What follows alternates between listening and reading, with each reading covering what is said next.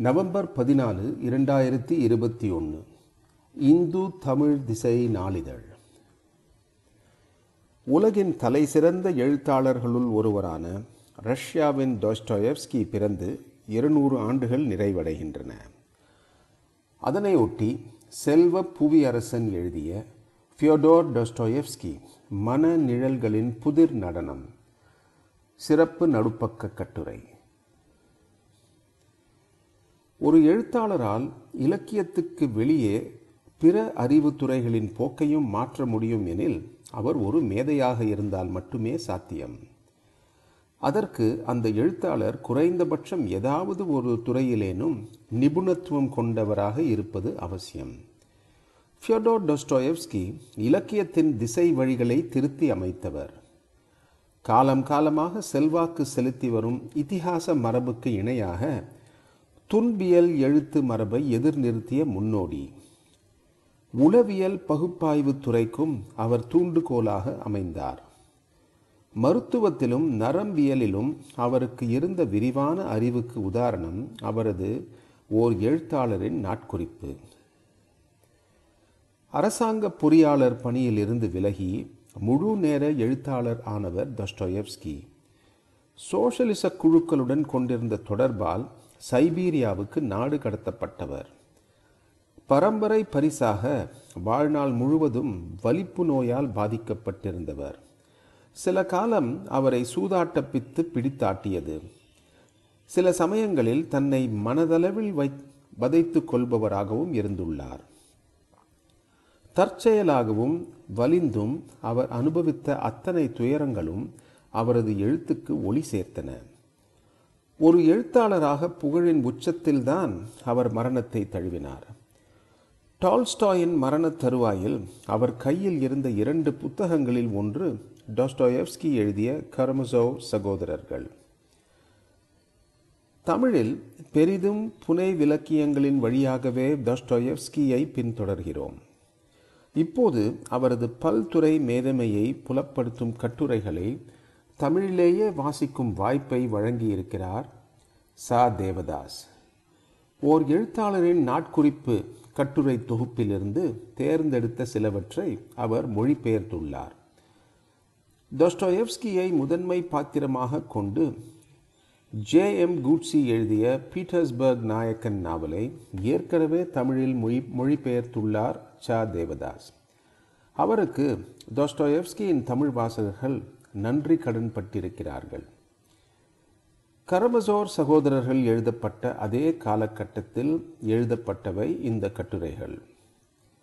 ஓர் எழுத்தாளரின் நாட்குறிப்பு என்ற தலைப்பில் தி சிட்டிசன் இதழிலும் பின்பு அதே தலைப்பில் தனி இதழாகவும் ஆயிரத்தி எட்நூற்றி எழுபத்தி மூணில் தொடங்கி ஆயிரத்தி எட்நூற்றி எண்பத்தி ஒன்று வரையில் மாதந்தோறும் வெளிவந்தவை. ஆறாயிரம் வாசகர்கள் மாத இதழின் சந்தாதாளர்களாக இருந்தார்கள். வார இதழாக கொண்டு வர வேண்டும் என்ற தொஸ்டோயெவ்ஸ்கியின் விருப்பம் நிறைவேறாமலே போய்விட்டது. உலக இலக்கியத்தின் உச்சங்களில் ஒன்றான கரமசோவ் சகோதரர்கள் கற்பனையின் வளமையால் மட்டுமல்ல அதே அளவுக்கு அறிவின் வலுவோடும் எழுதப்பட்டிருக்கிறது என்பதை இந்த கட்டுரைகள் எடுத்து காட்டுகின்றன.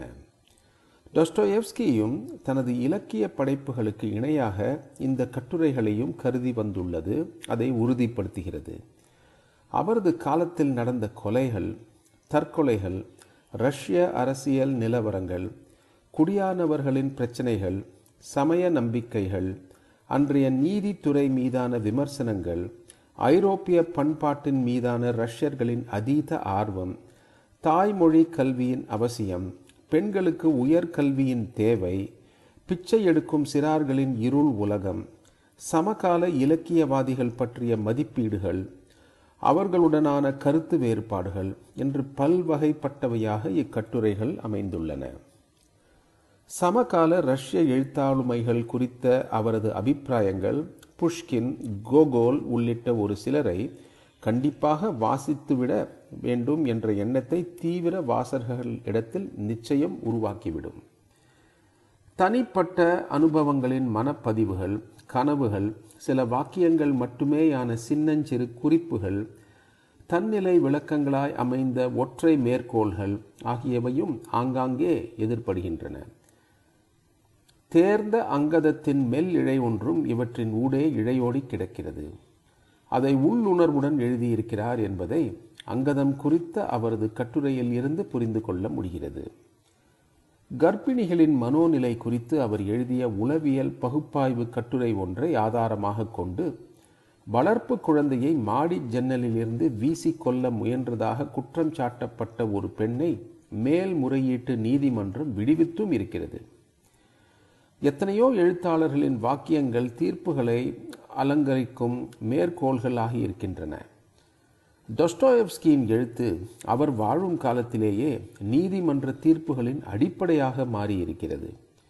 குற்றமற்றவர்கள் தண்டிக்கப்படக்கூடாது என்ற அவரது நோக்கத்தின் பின்னால் செய்யாத குற்றத்துக்காக கடும் குளிரில் அவர் அனுபவித்த சிறைவாசம் இருந்தது. டொஸ்டோயவ்ஸ்கியிடம் இருந்து உளவியல் துறை நிறையவே பயன்பெற்று கொண்டு தன்னை முன் நகர்த்தி கொண்டுள்ளது. நீதித்துறைக்கும் கூட அத்தகைய சாத்தியங்கள் நிறையவே உள்ளன. விசாரணைகளிலும் தீர்ப்புகளிலும் இயங்கும் சமய கூறுகளை அவர் விரிவாக விவாதித்துள்ளார். கருணை காட்டச் சொல்லி வாதாடும் பிரதிவாதி வழக்கறிஞர்களின் மன்றாடல்களையும் அவர் கேள்விக்கு உட்படுத்தியுள்ளார்.